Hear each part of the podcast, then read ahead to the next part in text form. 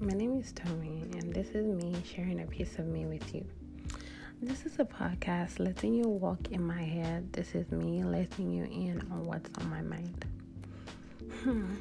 A brief introduction about me.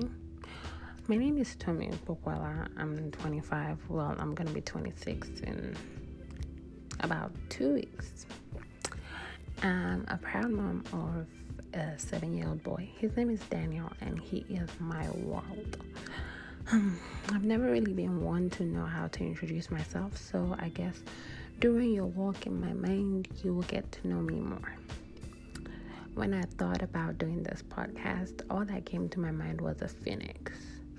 I heard someone talk about a phoenix rising, and it seemed very, very interesting to me. And I thought, wow, that's me. With all the many times life has beat me down and burned me, I've come back from the ashes stronger, wiser, and beautiful. So, welcome to my world.